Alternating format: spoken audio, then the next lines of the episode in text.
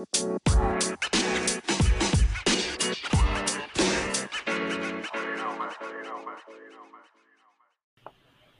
everybody, welcome back to On the Battlefield with Father Michael Marcantoni and me, Father Joseph Collins, where we are sharing the Christian message of hope and endurance amidst the struggles and suffering of life.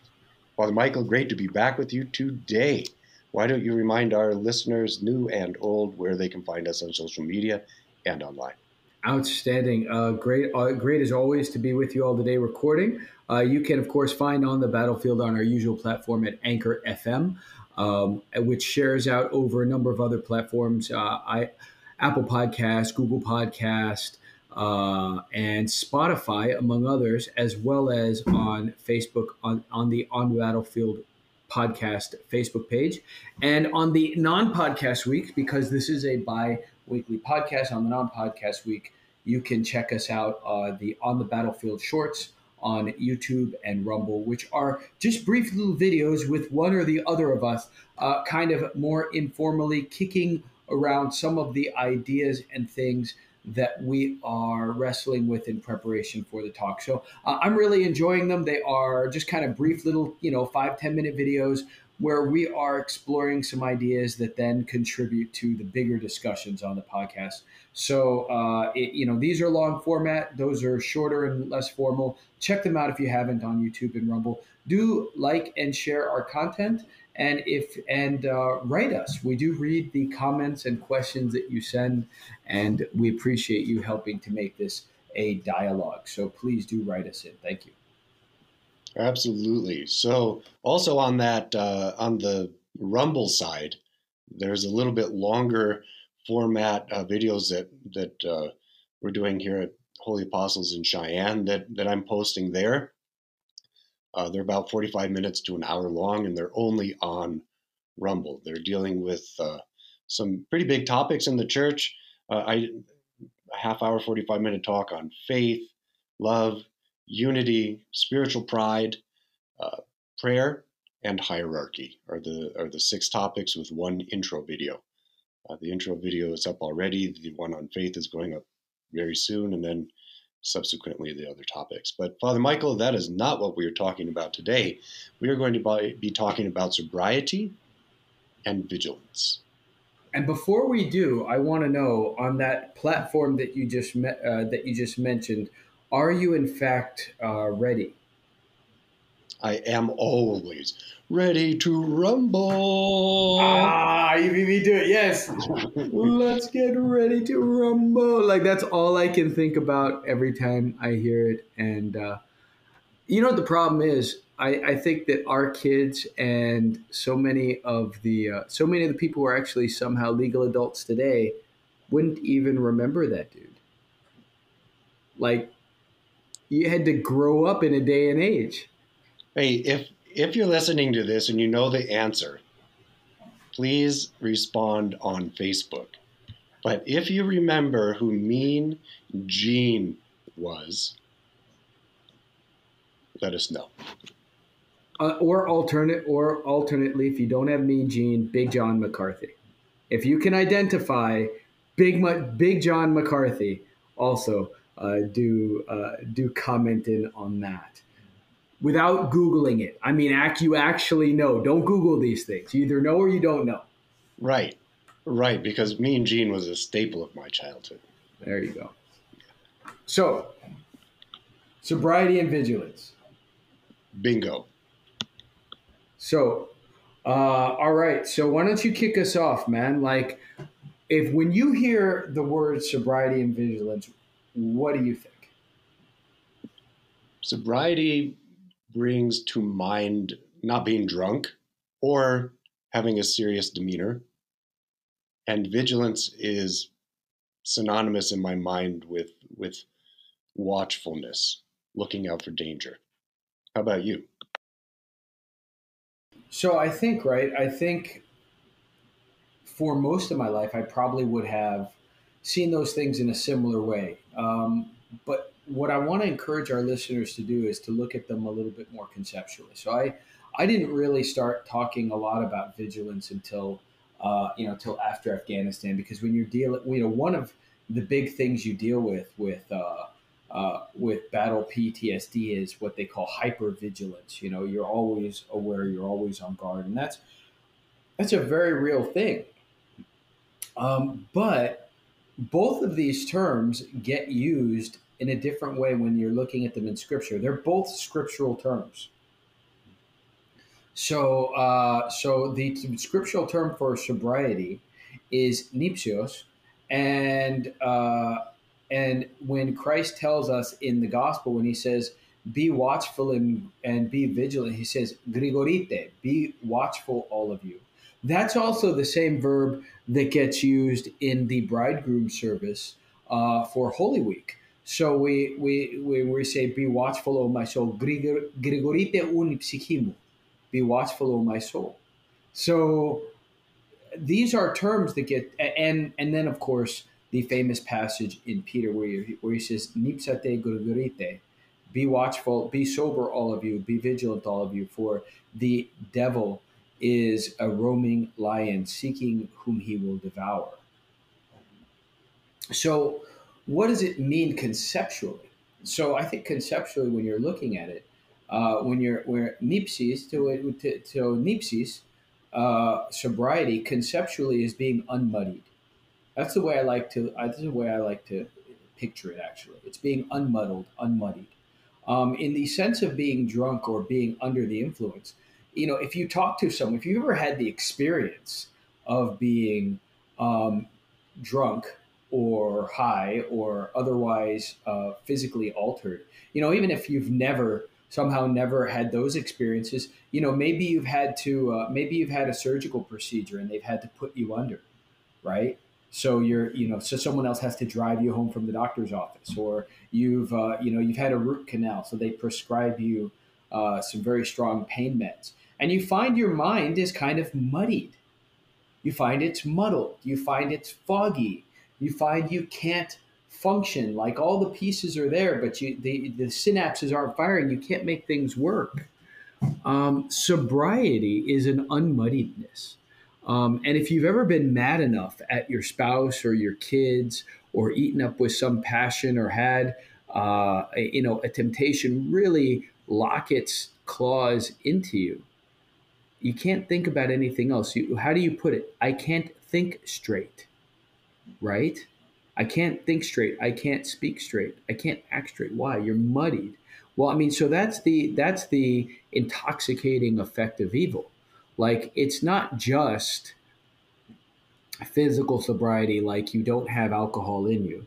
It is the unmuddiedness that comes by being either physically unsober, unsober, spiritually, emotionally unsober, or both. Watchfulness is that quality. If you're being watchful, well, what are you going to see? Well, you're going to see those darts of the evil one closing in and approaching before they get there. If you're not being watchful, then the thing crouches and has you in its claws before you know it. If you are being watchful, and you see, like, okay, out in the distance, that that's coming. You know, I'm, I'm, I mean, and out in the distance could be a lot of things. It could be like, hey, Uh, you know, I, I didn't sleep well last night. Uh, I haven't eaten all day. I'm kind of exhausted. I can feel myself being a little on edge. Maybe I should have a quick lunch before the spouse and kids get home, because crouching in the distance is my temper, and maybe I'm really likely to snap at them. That's being watchful. That's being vigilant. And having the sobriety to know, like, hey, I, I'm, I'm, my thinking's got to be clear, not muddied by my own pride. Like, oh, I'll get it. No, no, you won't. Like, so take care of it. So these two words uh, that we're discussing are, you just described them in their Greek context, like being awake, watchful. Is there unmuddied. Any other context? We invented. But, but the words that we, yeah. Except it's a Latin word you just used to describe invented. We invented context. Latin. We invented the Latin. but but both words, vigilant and sober, are both Latin roots. They come from French, if I'm not mistaken, and ultimately, you know, like Old English, French, and, and Latin.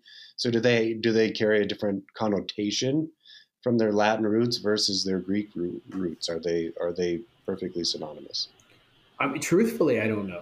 Like, uh, honestly, I really don't know. So uh, have you have you looked that up? Do you have a, do you have an idea? I, I only with sober. I didn't really look at vigilant too closely, but sober seems, if I looked at the etymology right, like it had a very close connotation with drunkenness, which is why you usually find sobers not being drunk or intoxicated as the primary English definition, though secondary one secondary so, sober definitions are closer to um, nipsis. And well, and nipsis, you know, when you translate nipsis, we translate nipsis, it does very often get translated as as watchfulness. So there, there, there. So there, there, there appears to be patristically and scripturally, there appears to be a shade, at least a shade of distinction. I don't want to say difference, like they're totally different and there's no overlap. I think we, we we do that too much as a culture. We're like, oh, this word means this and it doesn't mean that, and and that's been the uh, that's been the spawn of much poor biblical scholarship. But if it, but um, what I but. There, there appears to be some distinction between nipsis and uh, wa- and watch vigilance, and I think the, the watchful end of of of nipsis, the watchful end of sobriety, is that end where you're like, okay, I'm thinking clearly enough to assess. Um, I'm unmuddied enough to assess. The vigilance is the being on deck and being on guard and uh, and available to assess. And the thing is, um, kind of what we see is if we don't attend to that, not only will we fail to to do it, but like we won't even be on deck to to do it. Like I, I think when we when we get caught up in the muddiness of our thoughts, we get caught up in Uh, the things that make us unsober emotionally, mentally, whatever, uh, you know, then we're not where we need to be to even be vigilant. Like we, you're, you're not there. And, and I think, you know, as, and this can happen, like, especially like, let's, let's t- take something from both of our everyday lives. Like we're both married, right? How, how often Are you know how often are you you know you're supposed to be doing something with the family, you know maybe it's dinner, maybe it's playing with the kids, whatever, but you've got something from work on your mind, you know right you're thinking about something that happened at the parish or something that happened at work or something you're a retreat you're planning or whatever, and and, and the wife says, hey, come back to us, you're not here, you're not present, and you're like, I'm here, I've been here for the last two hours.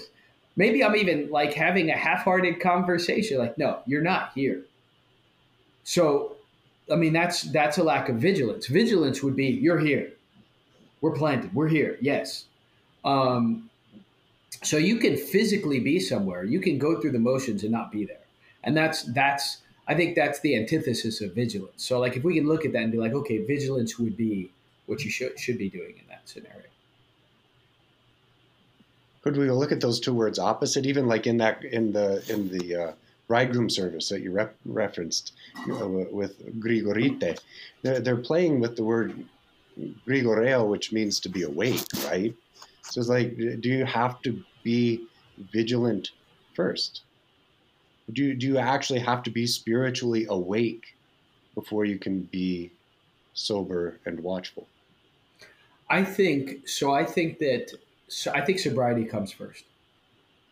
I think sobriety comes first because, you know, as someone, right, as someone who has uh, who is well experienced with both uh, physical and spiritual sobriety and the lack thereof, um, I can say it's like if you're not sober, you definitely won't be vigilant.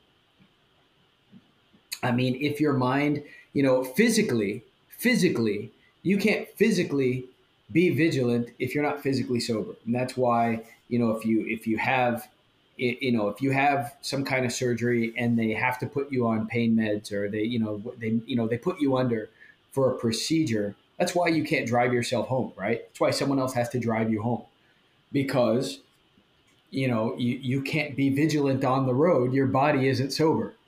Um, if your if your mind is distracted with any manner of intoxicating thoughts, right? I mean, you really think about it. You really think about the way thoughts that obsess us and kind of take over uh, our attention, the way they, it really is intoxicating. Like, you know, you, you, you can miss whole afternoons going on around you because you're lost in this intoxicating mental sea. And it might be stuff that's thoroughly unpleasant. It might be stuff you absolutely hate, you're angry about, um, or whatever. Well, you, you certainly can't be vigilant in that state. So I think the sobriety has to come first. I really do. Um, just off experience. Even conceptually, you were you were talking about physically, but what about conceptually? How can well, you that, be, how can you be watchful if you're asleep? Conceptually, uh, it's like the. Say that again. I, I I think it, I think of the word grigoreo, grigoreo or grigorite as being awake, like actually being able to perceive the things going around you, actually, um, where you're actually aware of what's happening around you. And then the watchfulness, the sobriety is being something that you have to perfect once you're awake, just conceptually. I mean, that's where the, the but once you get into the physical world, there's so much overlap. But well, I was I, just thinking about it on the conceptual level. Well, I think conceptually, right? Like conceptually, if you're not aware, like if you're not watchful, right? If you're not, if so, if, if we if we conceptualize it out and we say, okay. The the one is the sobriety is the watchfulness and the vigilance is the wakefulness. Well, if you're not watchful, you can't stay awake. Like, I mean, like that, that's just it. Like if you're, if you're, if your mind is muddied up, if you've got stuff going on in the parish, muddying up your mind, now we're conceptual, right? You will not be awake at your kid's birthday party.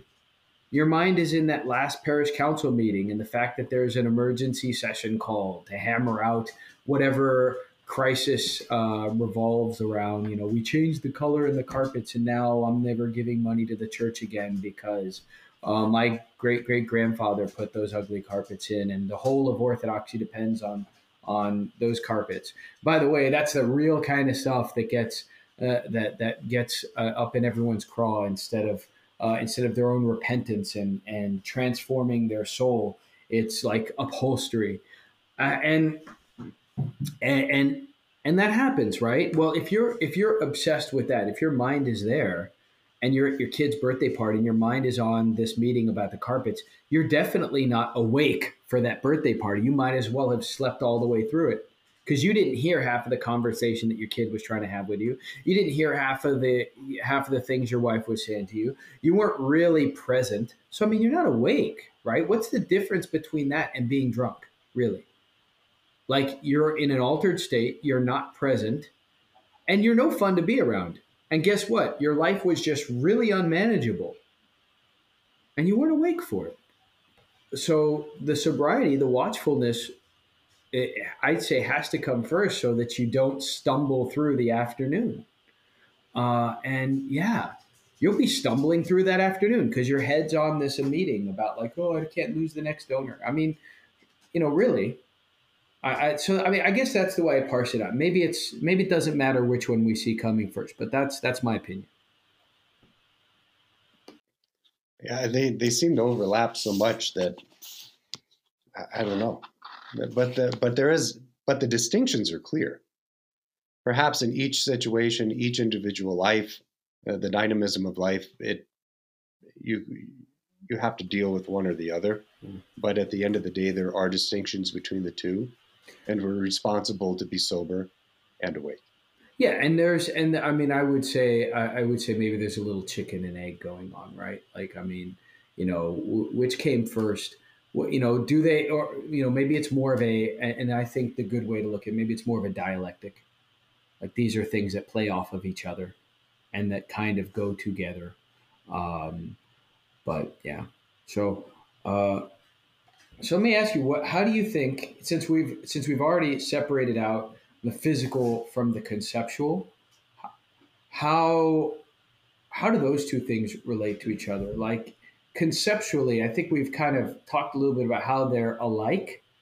How are they different? How is conceptual and physical sobriety different, do you think? if sobriety is both uh, being sober from a, an external force and then also an internal disposition where you are seeking to be temperate, right? Where where there's not huge variations in emotion, there's not huge variations in attentiveness, um, and then and vigilance is is wakefulness or watchfulness. Um, the, the difference is the the scope or what what the soul is actually doing. If I'm being watchful, I'm aware. I'm trying to be aware of oncoming uh, situations. I'm trying to be aware of my situations and looking for um, for for enemies coming, you know, whatever, dangerous situations. So I'm I'm trying to make my soul aware of my surroundings, and then so sobriety is a willful act that uh, a willful act of integrity in the midst of of whatever dangers come, and reacting appropriately to whatever the watchfulness of my soul has brought to my attention. That, yeah, yeah. Okay. I, I my I, I like that. I like that. Now my my thinking on the difference is comes from kind of a, a another angle. I think the big difference between, in my opinion, I mean, I, there's obviously, this is one of those things where there's going to be, like, I think a variety of right answers. Like there, this is not like, oh, this is the one thing. Uh, there's probably a lot of ways that they're alike and a lot of ways that they're different. But I think one of the real important things, if you're trying to manage them, but one of the real important differences, in my opinion, between physical and emotional slash spiritual sobriety, watchfulness, whatever, is the way that time factors in. Um, because when you're talking physical sobriety, time works wonders. Time will get you a really long way. Um, you know, if you've had enough to drink, um, it, you know, one of the things you learn by having a drinking problem, one of the things you learn is that all of the uh, quote unquote remedies to sober up don't work. Like black coffee will not actually sober you up. Um, you know, having, you know, delicious, greasy food will not actually sober you up. Hair of the um, dog. Hair of the dog will definitely not sober you up. Um, so like, so what is the only thing that actually sobers you up physically? Well, it's time. You've got to give the liver time to filter out all the poison you just dumped into yourself. And then, and only then, will you actually be physically sober. And and and it, you may or may not feel like you might have that delicious triple cheeseburger while you're drunk and feel like you're not as drunk. You're still as drunk as you were. Like it's it, how you feel. You're still as intoxicated as you were. You, you, your feeling is not a good measure for how sober you are, because uh, you're already not sober. But so the only thing that works is time to, for physical Uh, unimpairedness. However, in mental and spiritual sobriety, I think time has a very different effect, because if you just put in time, the things that you are, uh, the, the, the things that are intoxicating, you know, the resentments, the anger, the lust, lust is very intoxicating, um, as every man especially knows. Um, all of those things, they can actually make it worse. I know that when I am angry about something, the more time you give me, the angrier I'll get. They, like if if we have a big fight in the morning and we never address it, and I have all day to stew on that, it is a worse resentment by the evening. Uh, now, not everyone is wired that way, but if you're looking at that, if you're thinking, if you think about the many things that do muddy your mind, the many resentments, bitterness, things you hold on to, whatever it is, that all muddy your mind up and make you emotionally and spiritually unsober. A lot of them, if you just give time, if you don't actually address the thing, if there's not a real repentance and amends and wrestling through and all of that, the things that come with vigilance, if you just give it only time, it entrenches and it just sits there, and then it kind of becomes cold and bitter and it becomes a resentment. And so I think time, when it comes to uh, emotional and spiritual sobriety, time can be more dangerous. Now, time can also be a little beneficial in that it can give you enough room to cool down and then um, more level-headedly address. But I think there's I think there's a, a turning point. I think there's a fork in the road where, like, okay, enough room has been given to address this in a level-headed manner. And now it either gets addressed in a timely fashion or it turns into a resentment. And, and so I think when you're talking spiritual and emotional sobriety, that's the danger, is that if we don't address this in a timely fashion, it turns into a resentment. Um, and if we do, uh, then it, it can be. So time is touchier, whereas for physical sobriety, time is like the lion's share of the thing that you need. Um, for mental and spiritual, it's it's just it, it's it has less per it it's it's less of the equation, you know. It's it, and it's a touchier thing because if you don't manage that turning point, uh, now you've got a resentment on your hands, and, and resentments are very intoxicating.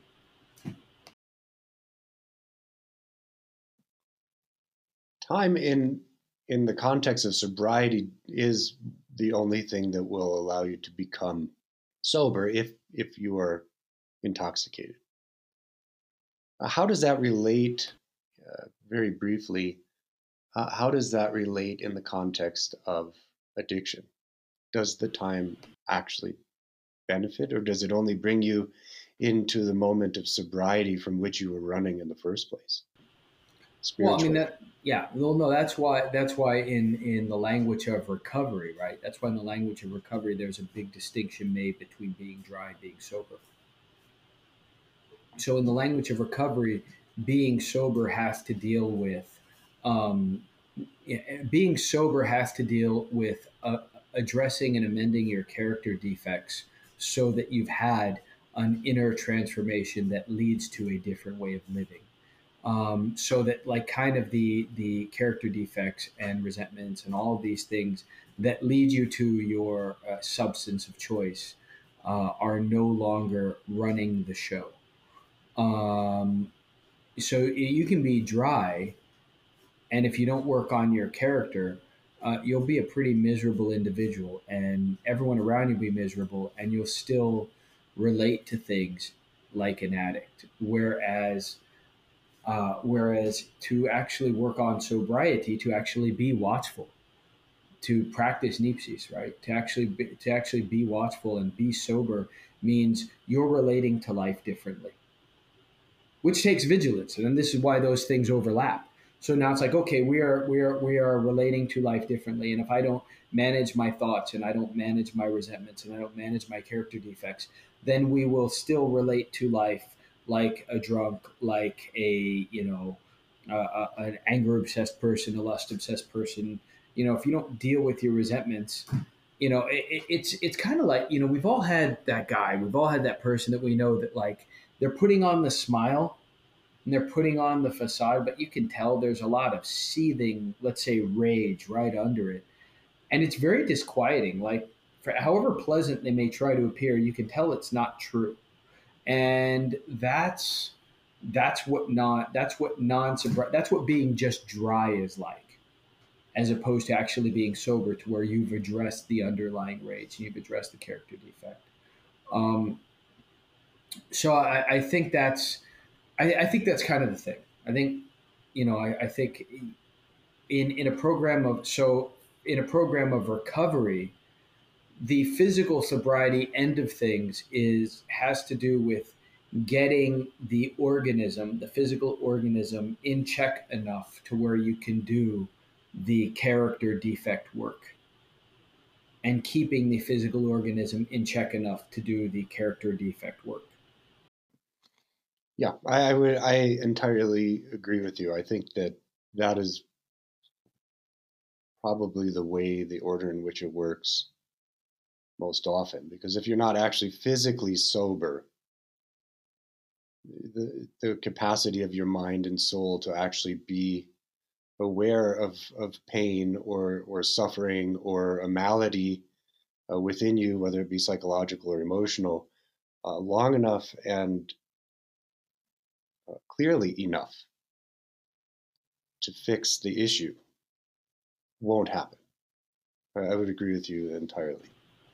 Yeah, I mean, so, you know, so like when you're talking about it, I mean, like you look at Saint Paul, right? When he talks about the, when he talks about the first and second Adam, he says, first came the physical man, then the spiritual, right? So he says the first man was, uh, was, uh, was earthly, and the second one was a heavenly being, a heavenly spirit, you know? And so it's, it, so when he talks about the first Adam, second Adam, first Adam being Hadam and the second one being Christ, he says the first came, the first one came earthly, and the second one came spiritual. And then the uh, and then of course you go over to James, which is one of my favorite places to go, and he says um, he says if you say to your if you see that a brother is hungry and, and cold, and you say to him, be filled, peace be upon you, be filled and be warm, and you do not give him something to eat and something to warm himself with, what good is your peace? First, attend to his neat physical needs, and then let your peace rest upon him. So, I mean, there, there really is just kind of like a hierarchy of needs that we have to attend to. We're not, you know, and, and we're, we're not Docetists. We're not Docetists. We're not, you know, we're, we we don't have this kind of Gnostic uh, separation of body and soul where it's like, well, all you need is this mental exercise. Like, no, man, if, if I'm, you know, it's like, no, we got to attend to the physical stuff. And, and it kind of becomes a gatekeeper because, you know what, if the hardware isn't even going to be working, I mean, how do you, how can you talk to someone about that? Uh, and this is, so it's, yeah, you do have to address those things just because they're kind of front and center, and they're kind of, uh, they, they, they can be so overloading on the picture that, like, without them, how do you even get to the bigger stuff? But they're also easier fixes. Like addressing character defects takes a lot more time and, and difficulty as opposed to saying, just don't put this in that glass right now. You know, or if you're if you're like, okay, you know, you're you're really hung, you know, you're you're really hungry. I mean, like you've got, you know, right, you haven't eaten in two days. I could fix that problem in moments. Like that's a that's actually pr- a pretty Re- easy thing to solve. So it's like, yeah, it, you know, some of those more mundane things are actually a lot easier to deal with. So it's like, all right, so that's your frontier stuff. Um, and that's the way that works. But, but yeah, I mean, it does act as kind of a gatekeeper. You do have to address those things up front. Yes. Yeah. So there is an interface between the physical and the spiritual, and it goes back and forth. I don't think you can, like when you, it's almost like thinking about the Trinity, or you, you either think of the individual person within the Trinity or the three in one. But once you focus on the three in one, the persons become more apparent, as the fathers say, or if you focus in on one of the persons, the, the Trinity becomes front and center. So like this interface is like, there, there's a spiritual problem in most cases that drives people to addiction or to being intoxicated. Most people don't drink to being drunk every weekend just for fun. I don't think.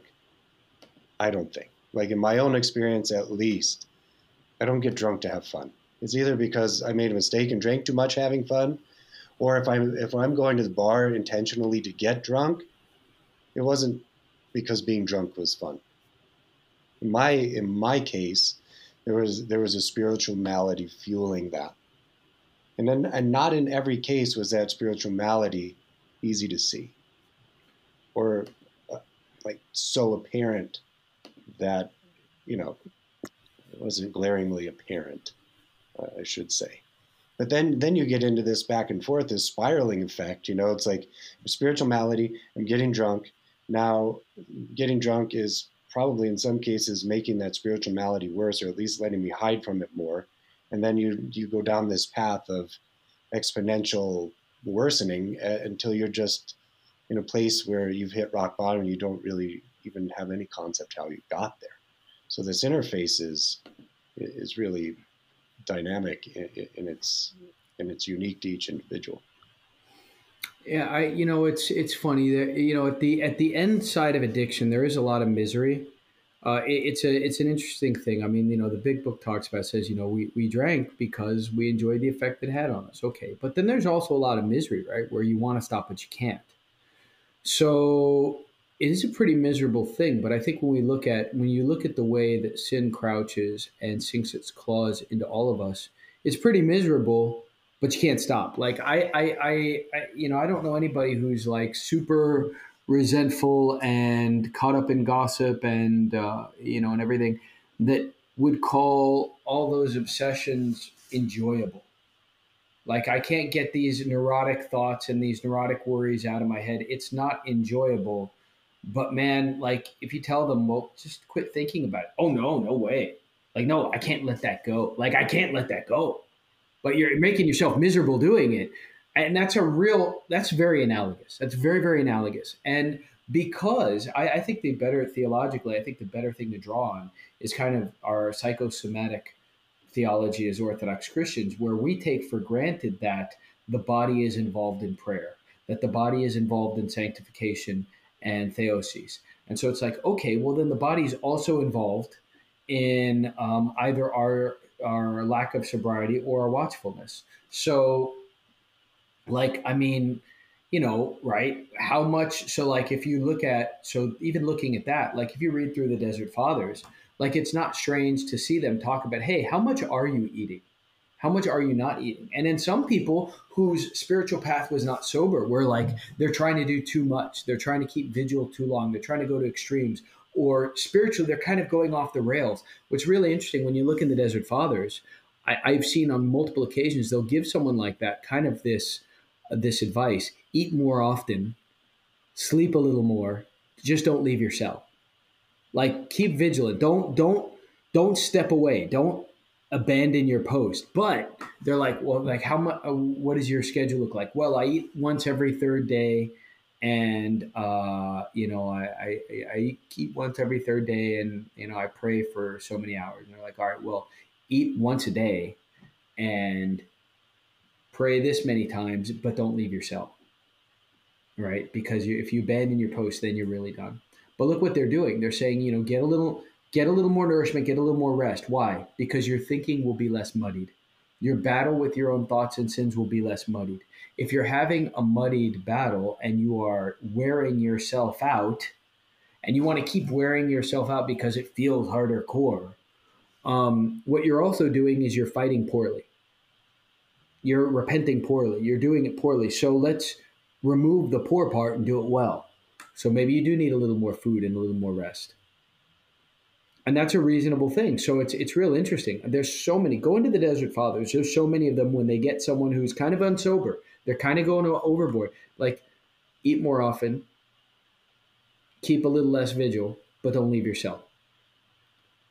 So do sleep and rest have a place? Yeah.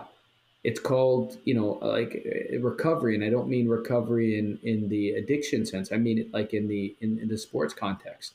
Like you will not perform if you can't recover, or put it another way, you recover, um, you perform according to how you recover. So high level athletes actually use their recovery period as part of their training.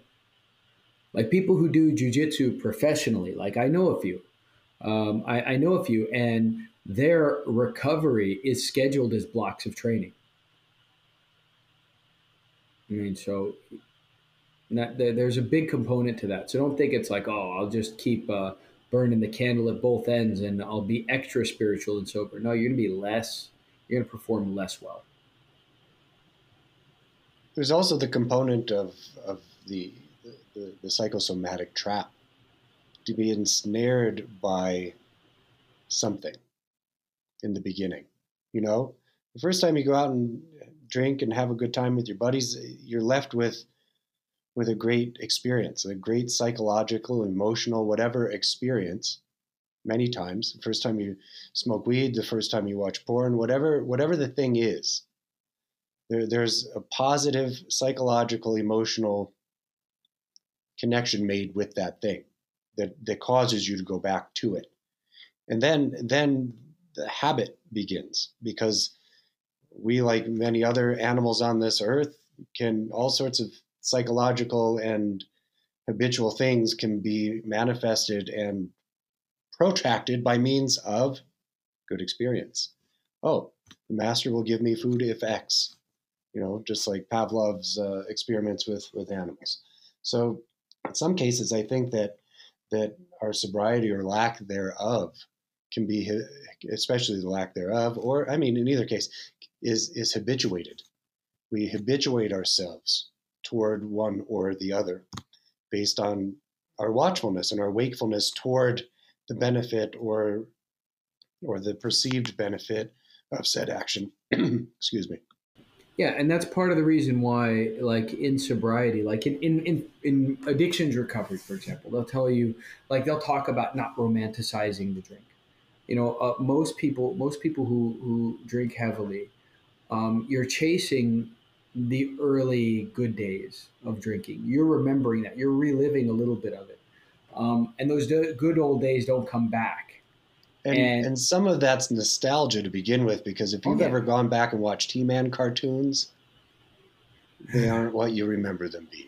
Oh, yeah, but not everything holds up. Like, you got to leave some things in the past. Not everything holds up. Some things do hold up. Like, I still enjoy the original Karate Kid. Like, the that first the first one.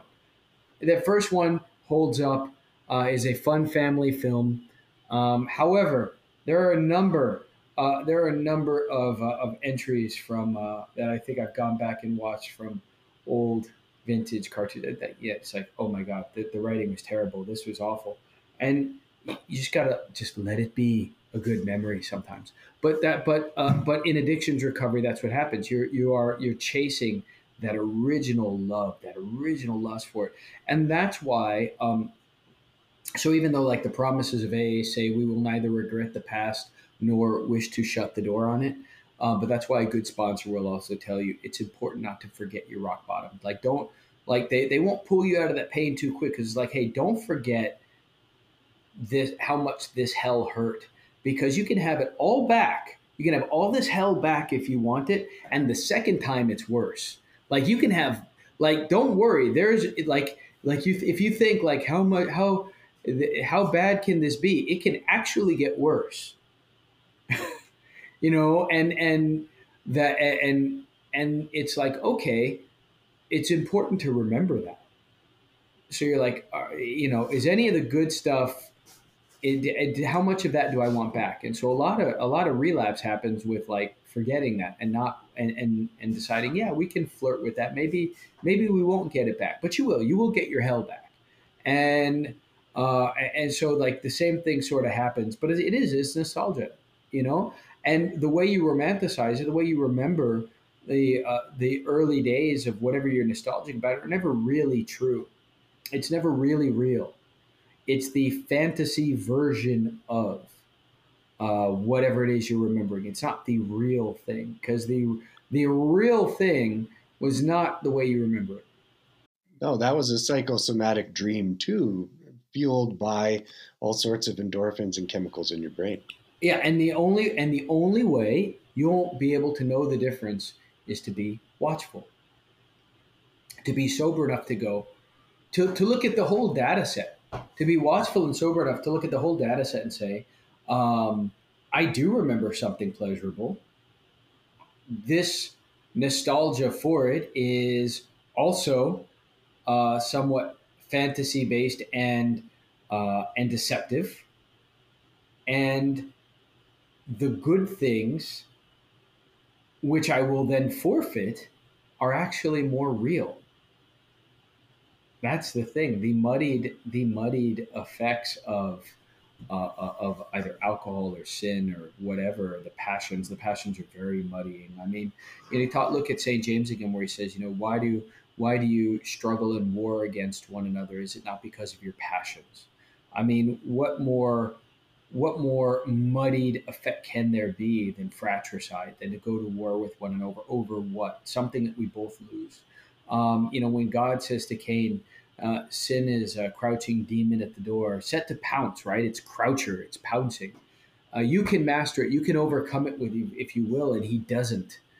Well, I mean, you know, like the moment where he is so overcome by this bestial demon that he beco- that he images it, he becomes it. He crouches in the field and waits for his brother and kills it. So the the, the Robles, the crouching demon of sin that God identifies, he then becomes, and then he crouches for his brother. And what comes out of the lack of that sobriety is his brother is dead. It's fratricide.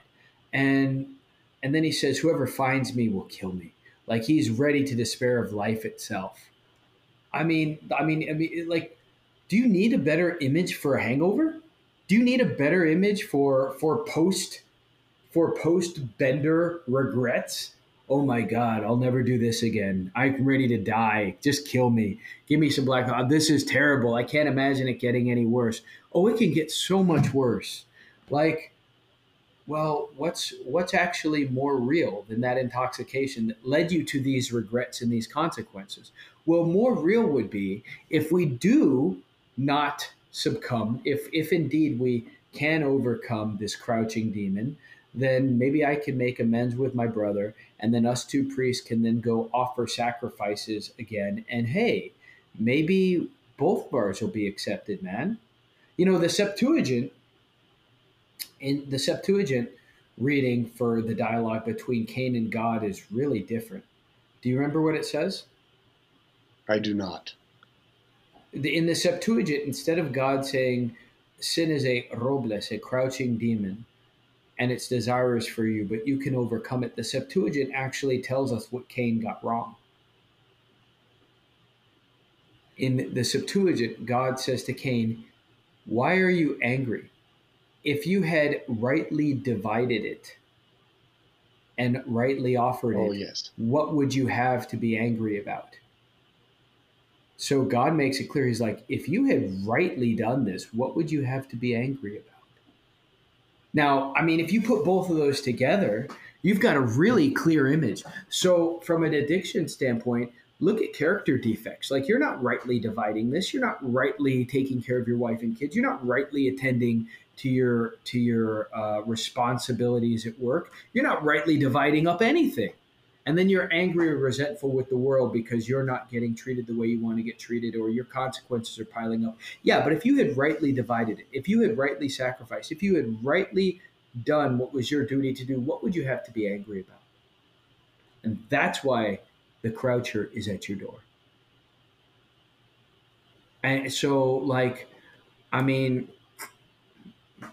it, with some sobriety, Cain might have said that and gone, wow, I need to address my character defects. I didn't rightly do this at all. Maybe I come back to my brother, hey, help me, instead of me crouching like a demon, like, hey, how do I rightly divide up and rightly offer to our God?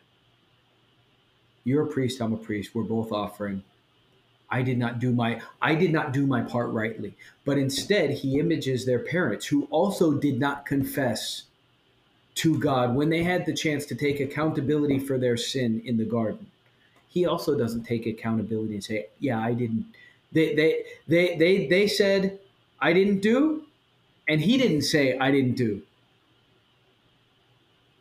When they had the chance to confess, they didn't confess. And then sin lied crouching like a crouching predator and a serpent at the door and the tree. And the end result, someone dies. I mean, that's that's what you're looking at. But yeah, but that's yeah. I, I, I mean, I mean, so it's if we're looking at that, we're saying, well, if we're sober, we can look at that and say, let me address my character defects. I did not, I did not keep my side of the street clean. I did not rightly divide. Okay, so what do I have to be angry about? I mean, and then, you know, if, if I'm it, now that I'm in that territory, well, there's nothing to crouch and pounce on me, man. And why would I crouch and pounce on my brother? He's the one who's going to help me rightly divide it. We, we've talked about the results of not being sober or vigilant, but how how in life, like in actuality, and I have some ideas, but I'd like to hear yours as well. How do we live a life that is sober and wakeful?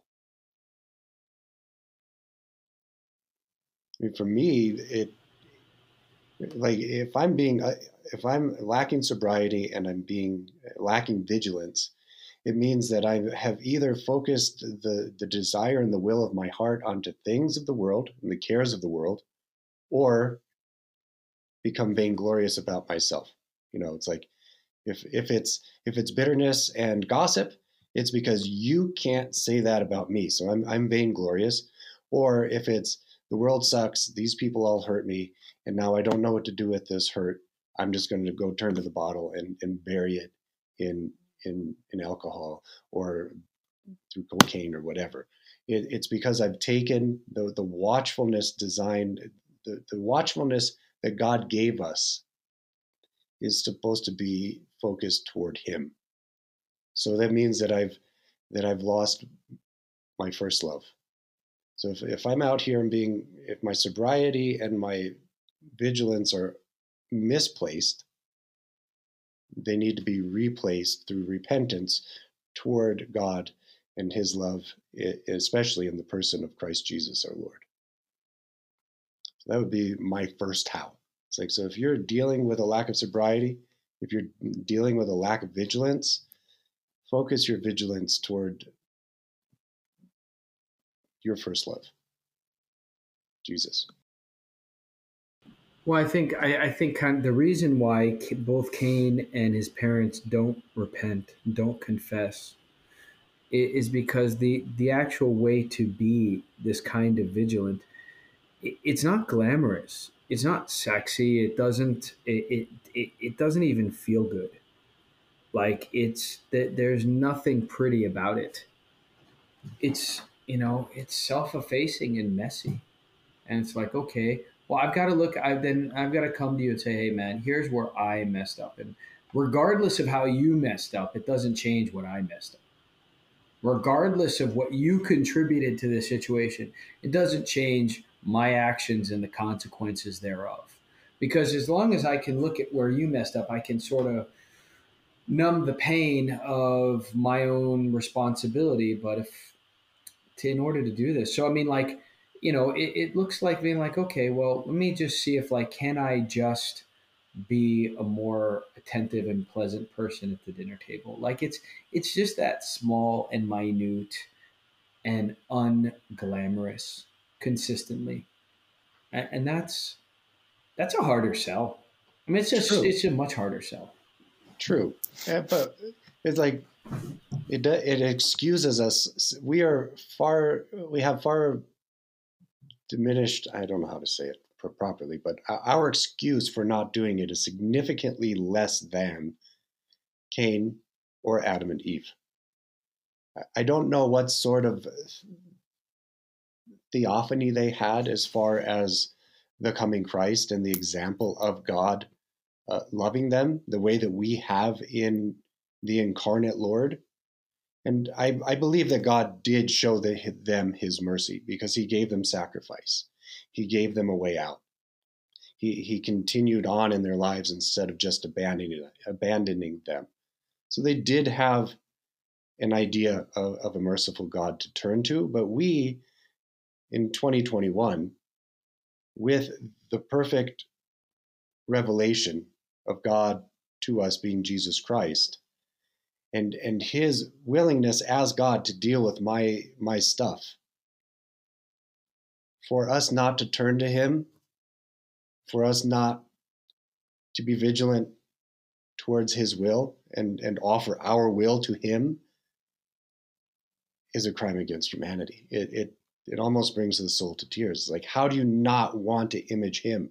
How does the soul not turn to him? How do you how do you turn to drugs and or the emotional high of Facebook?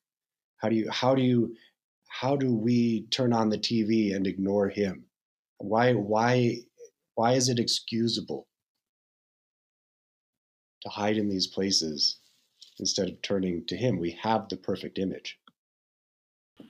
Well, I don't think it is excusable, right? I mean, we do it. I think, I think part of, I think part mm-hmm. of genuine repentance and part of spiritual sobriety is really looking at saying, we don't do this as we ought to.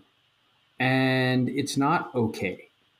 And the only way to really amend that is the unglamorous little stuff. It's just not, it's not going to be amended by some big sweeping statement from the church or by some big uh, global program. It's going to be amended by doing all of these little glamorous, piddly sacrifices that are just, that, that, that just slog through, you know, like we say, like, oh, the, it's the little things that matter. It's the little things that keep a relationship alive.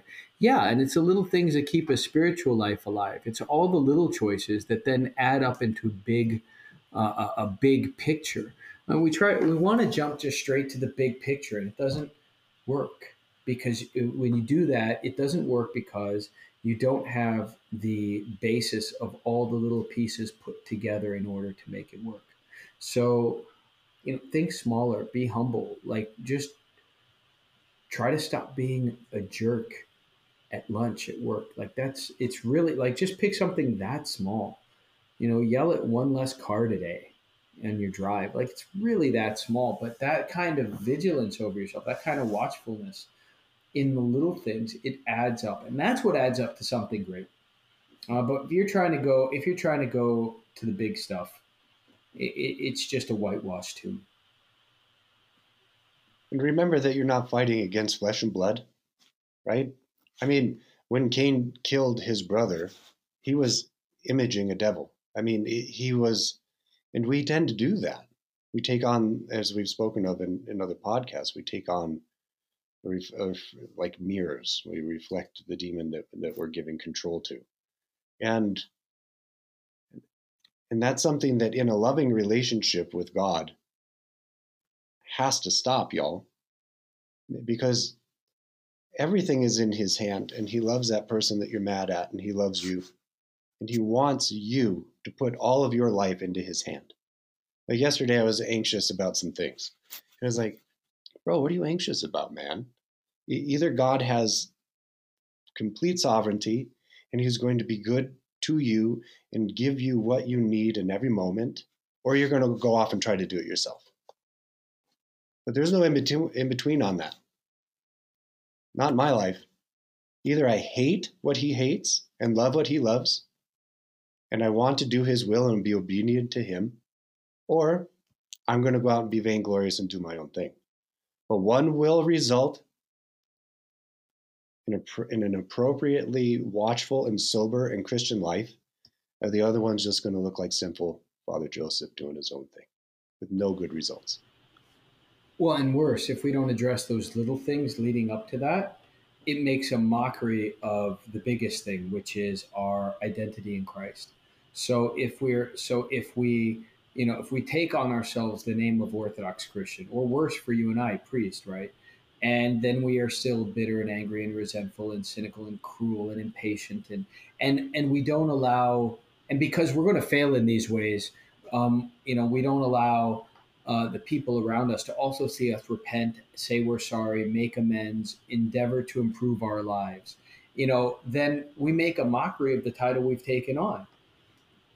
Because then we're going and saying, you know, this is the true faith, and we have the great deposit of the apostles has been entrusted to our hands. And then we behave worse than a bunch of heathens who never knew Christ. Well, then you're making a mockery of the thing you've taken on. And, or, you know, the same with our, our priesthood, you and I. But if we, it, it, again, the, the caveat there is, you know, that the comeback is always greater, uh, of greater value than the, uh, than immediate success. That's why Christ says that there's more rejoicing in heaven over one repentant sinner than a hundred righteous men, uh, because the heart is that difficult to re- rehabilitate, but it's that much more valuable. So he, he's looking and saying this is of even greater witness and value, because everyone's going to going to fail.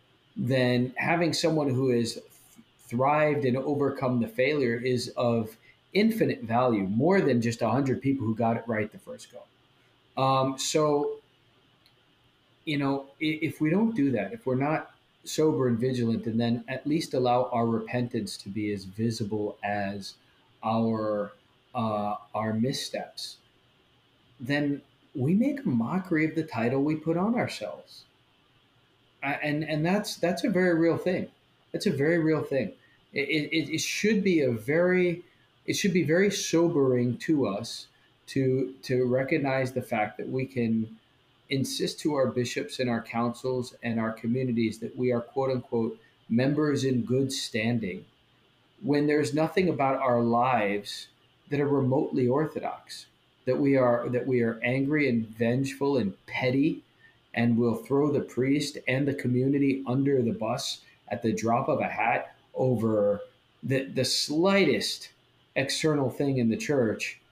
Um, what in what way are our lives Orthodox if all these little things aren't in place? We ought to start seeing that, like, is that genuine repentance of life there, and the genuine transformation of life there?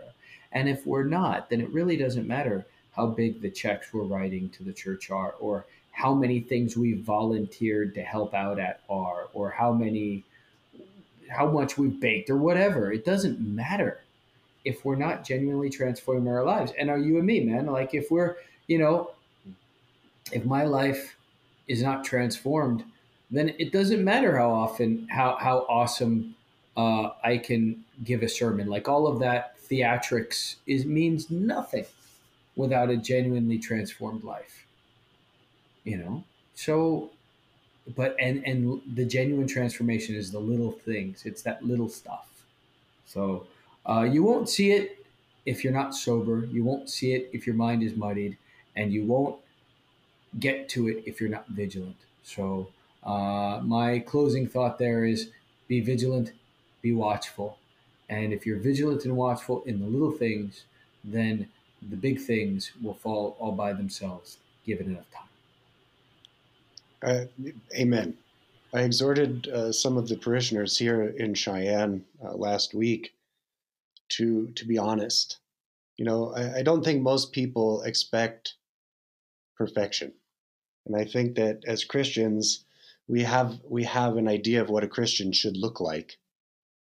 Then we try to we try to live up to that expectation, and in the process lose ourselves. And and then people don't ever see me. They see the Father Joseph that I think that they want to see. So I exhorted the people to be honest, be truthful, be who you are. Because if you're not being who you are, and that person that you actually are is sinful, let us see your sins. Ask for help in your sins. Be repentant in the community about your sins. Why? So you're not a hypocrite. So the world doesn't look at you and say, well, you say this, you act like this, but you're actually this. Instead, just be honest. Be open. Be clear that you're a sinner, but you but live a life that's in motion towards transformation. Live a life towards being transformed through repentance, honesty, and love in a communion of the church. That would be my closing statement. Just be honest. And that's going to wrap it up here today. We're having some issues with uh, technology, audio technology. So uh, I lost Father Michael, but uh, very grateful to him for such a great conversation. Uh, grateful for you all for listening.